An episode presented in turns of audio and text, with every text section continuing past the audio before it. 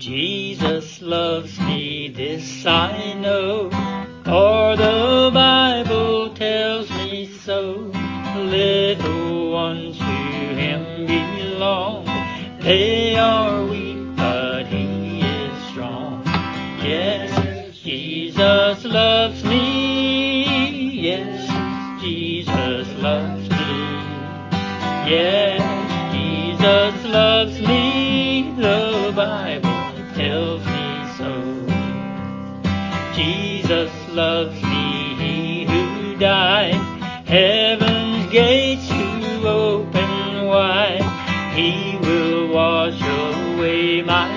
sin, let his little child come in.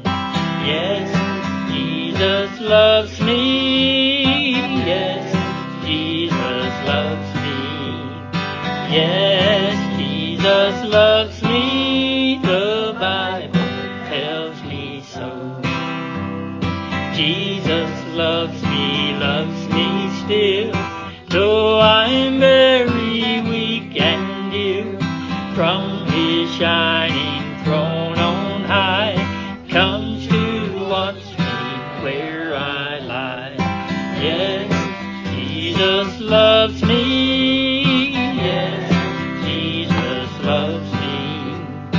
Yes, Jesus loves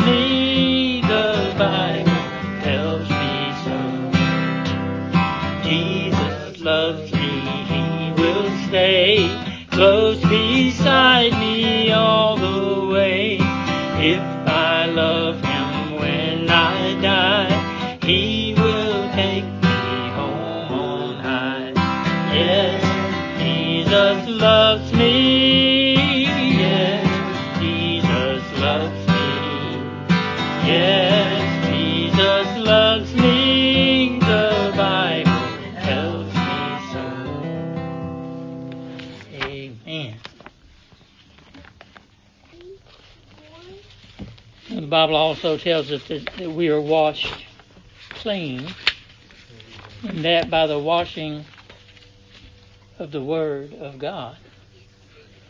And so it's so important that we come together, that we don't forsake this time that God has designated for us to be together, that we come together whenever we can and look into God's Word. Why? Because our time away from each other and away from this study that we do when we come together gets us dirty, doesn't it? Sin jumps upon us, doesn't it? It really does. And so it's so necessary that we come together and that we look unto Jesus. Look unto Him. What does that entail? Well, turn with me this morning to Hebrews chapter 12. Hebrews chapter 12. We've already heard this morning a good bit about man's tendency to take glory or credit or to allow pride to build up in his mind and heart. And we're going to see that here we are warned against such things. Hebrews chapter 12 and verse 1 says, Wherefore, seeing we also are compassed about with so great a cloud of witnesses, let us lay aside every weight and the sin which doth so easily beset us, and let us run with patience the race that is set before us. Now he's going to tell us how to do that. Looking unto Jesus. That means seeking him, learning of him. Looking unto Jesus, the author and finisher of our faith, who for the joy that was set before him endured the cross, despising the shame, and is set down at the right hand of the throne of God. For consider him that endured such contradiction of sinners against himself, lest ye be wearied and faint in your minds. That's another tendency of the human mind, isn't it? It is that we tend to be wearied and faint in our minds, or allow our minds to slip away from the concentration of Jesus Christ, the consideration of Jesus Christ that continually motivates and strengthens and nourishes us from His Word. We tend to drift from that, don't we? We depend. We de- tend to depend on ourselves. Now, who is he talking about? Wherefore, seeing we also are compassed about with so great a cloud of witnesses. Well, we've read Hebrews chapter 11. It's commonly called the faith chapter, isn't it? And it's explanatory all through chapter 11 of the book of Hebrews of how our predecessors, how the men of God of old were able to accomplish the things that God gave them to accomplish. And it's pointed out very clearly that every one of them did what they did and were able to accomplish what they accomplished through and by the strength of God. How did they obtain that strength? How did they have access to the strength that Noah had to stand and proclaim that there was going to be a great flood over the whole earth? And oh, he had a contradiction against himself, didn't he? Absolutely. Nobody believed that.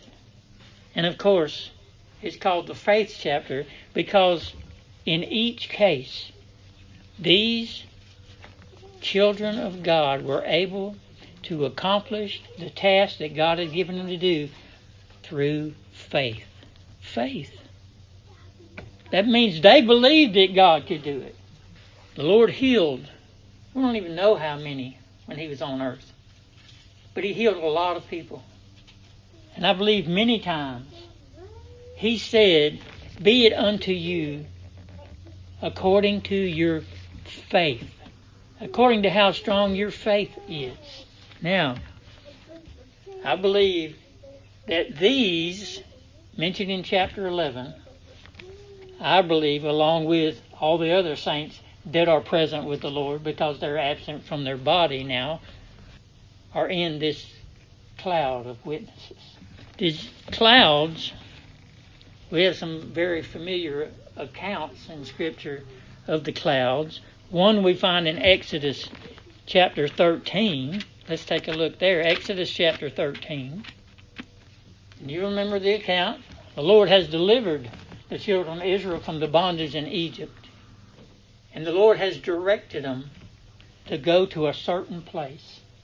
Now, this certain place, looking at it from a natural uh, standpoint, had them pinned up between a river and a wilderness, and they had nowhere to go, seemingly.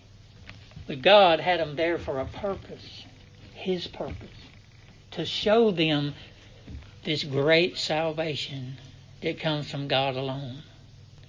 They were told to stand still and see this great God at work. Not fight, no, to stand still and trust in God. Okay, Exodus. I'm getting the right spot here now. In verse 20, Exodus 13:20 says, "And they took their journey from Succoth and encamped in Etham in the edge of the wilderness." Again, this is where God put them. He directed them to this place. In their eyes, it had become a place of death because the Egyptians were seeking after them again. And the Lord went before them by, a, by day in a pillar of cloud, a pillar of cloud, to lead them the way. To lead them the way. And by night in a pillar of fire to give them light to go by day and to go by night. And he took not away the pillar of cloud by day, nor the pillar of fire by night from before the people. Now, this pillar of cloud came around from in front of God's children and stood or dwelt between them and the Egyptians that were after their lives. To the Egyptians, it was darkness so dark that they could not approach the Israelites at night. It was that dark. But on the other side of the same cloud, there was light. And the children of God had light the entire night. This cloud represents the presence of God. The cloud led the children of God in the way that they should go. I think it's significant to see that these faithful martyrs, as many of them were, in chapter 11 of the book of Hebrews, are in that cloud of witnesses with the Lord. We are guided by their witness. All of the accounts in the Old Testament point us to Jesus Christ. They truly do. This cloud led them in the way. The account that we have of the lives of these in the Old Testament, they point to Jesus Christ. All right, enough of that. Back to Hebrews. Hebrews chapter 12.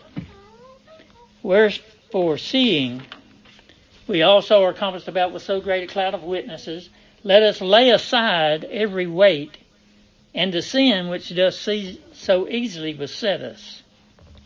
And the sin which does so easily beset us. Let us run with patience the race that is set before us. The enemy who is always present with us, he knows the sin that does so easily beset us, doesn't he? Yes, he does. And he'll throw that temptation before you every chance he gets. Now, how are we going to run this race with patience? How are we going to live our lives in Christ with patience without being wearied and faint in our minds? It's by looking unto Jesus. To look unto Him, we have to look away from ourselves, don't we? We've talked about pride already this morning. It's so easy for us to be self promoters, isn't it? It is. But I'm not here to promote myself in any way. I'm here to promote Jesus Christ and Him crucified for sinners. We must look away from ourselves, ourselves in whom there is no good, unless God dwells within us. Ourselves in whom there is no pleasing God, unless God dwells within us. Oh, we need to pray that the Holy Spirit will open the understanding that men might see themselves as they are. That's how we see ourselves as we are. That's how we see our condition and our need of Him because the Holy Spirit opens our understanding and allows us to see ourselves. And without Him, we're hopeless, aren't we? Looking unto Jesus, we must look away from ourselves. We always and constantly need to point men to Jesus Christ. That they, as we, might look unto him in the scriptures to find out who is he? Who, who was he? What's he done?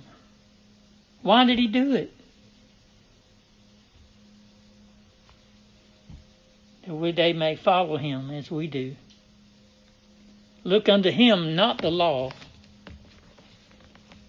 We have to look away from the law and see Jesus Christ who kept it for us. Doesn't mean that the law is not applicable to us. Certainly it is, because it's God's ways. And we follow him by keeping his law. that they might look unto him crucified, and not just for anyone, but they might see Jesus crucified for them personally. They might look unto him risen that sinners might be justified and able to approach Him. He paid the price for your ability to approach Him. He paid the price that you owed. What a Savior. Our nation has been blessed by God. And yet, our nation, a large part, have turned away from God.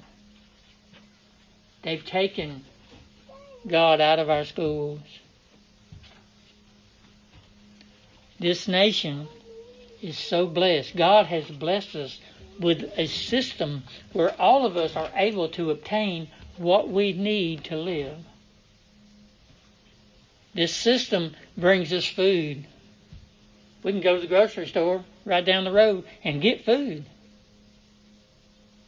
fuel to travel. Me tell you, when you look in the near future, you see the vulnerability of this system and how easily it can, and I believe will, crumble. Why? Because we've turned our back on the God that provided it for us. This nation was built on the principles of God, but as a whole, this nation has gone against God.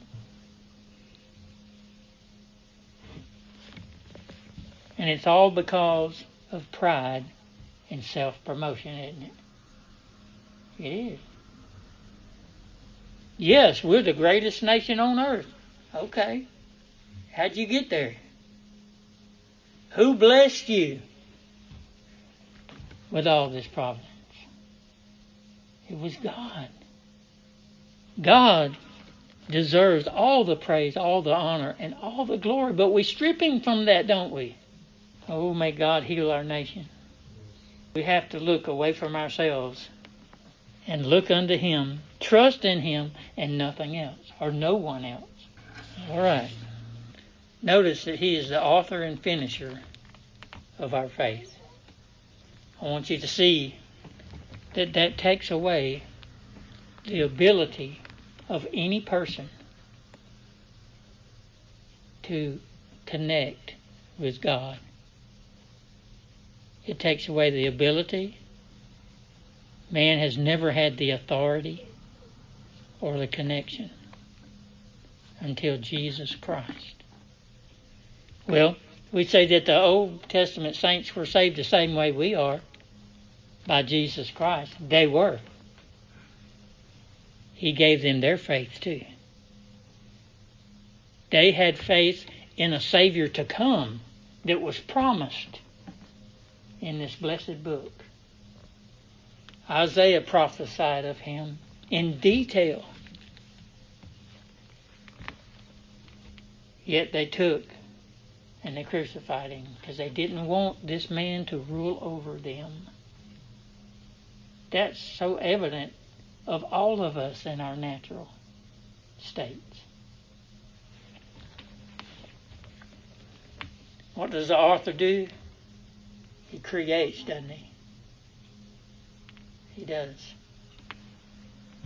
God has created you, your natural life, and now He's created your spiritual life. He has given you trust in Him. You have peace in your heart this morning, I hope, because you know that Jesus Christ paid for you what God demanded. And now you have an eternal future with Him. We worry. We worry that our sins will hinder our lives ahead, don't we? I heard the other day, and I liked it. Somebody said, if you got time to worry, you got time to pray. is that faith, to trust in God to bring us through. It's His strength. For the joy, Hebrews 12:2, looking unto Jesus, the author and finisher of our faith, who for the joy that was set before him. Well, he didn't experience joy when he was being beaten, did he? when he had a crown of thorns pressed down on his head and he was bleeding from his head. That wasn't joyous, was it? No. Where was the joy? It wasn't joy to hang on the cross. It was excruciating. But the joy is in your connection that He bought and paid for on the cross of Calvary. There's going to be great joy in heaven. There's great joy here now, knowing that He is with us and in us and will never leave us. There's great joy in the heart that He's still saving souls. All we can do, and the best we can do, is to stand for the truth, truth of the gospel of Jesus Christ and to preach it to all. And it's God who applies it to the heart, isn't it?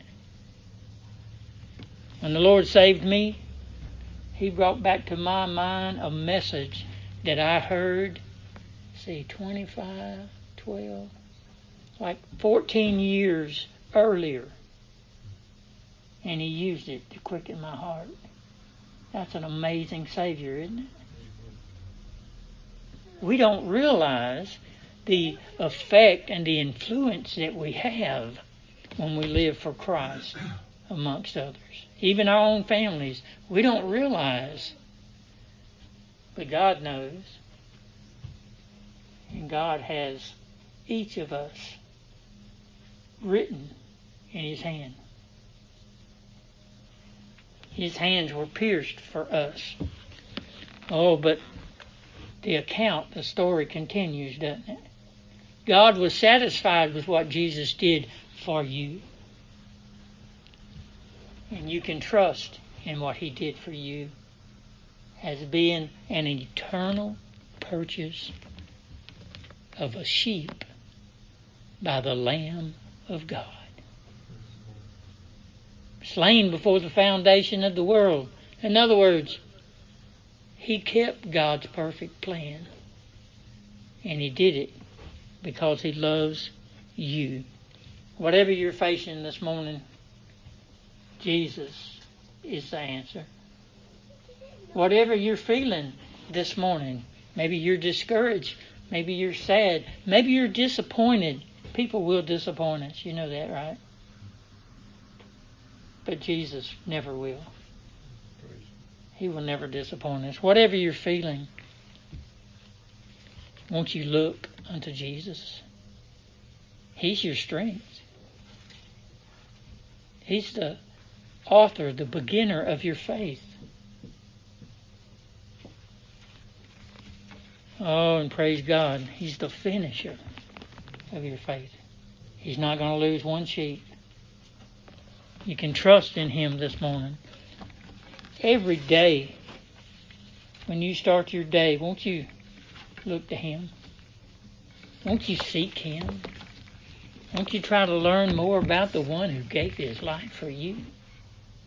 Knowing that He was the only one ever qualified to do such a thing. And God is satisfied with you in Jesus Christ. He is. A lot of times we feel like we do things to disappoint God. God already knew. You didn't surprise God. He knows the past, present, and future of your life. And praise God, you can have confidence as you walk in Him and continue to seek Him that He'll never leave you. He's a great and marvelous Savior.